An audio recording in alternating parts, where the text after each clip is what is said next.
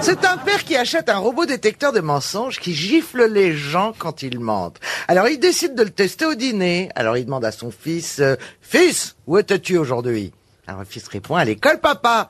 Schlac, le robot gifle le fils. Ok, j'ai regardé Toy Story avec un pote. Le robot regifle le fils. Ok, c'était un porno. Alors le père dit, quoi?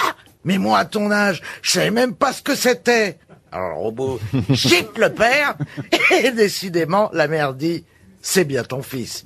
Et là, le robot gifle la mère. Elle est pas mal.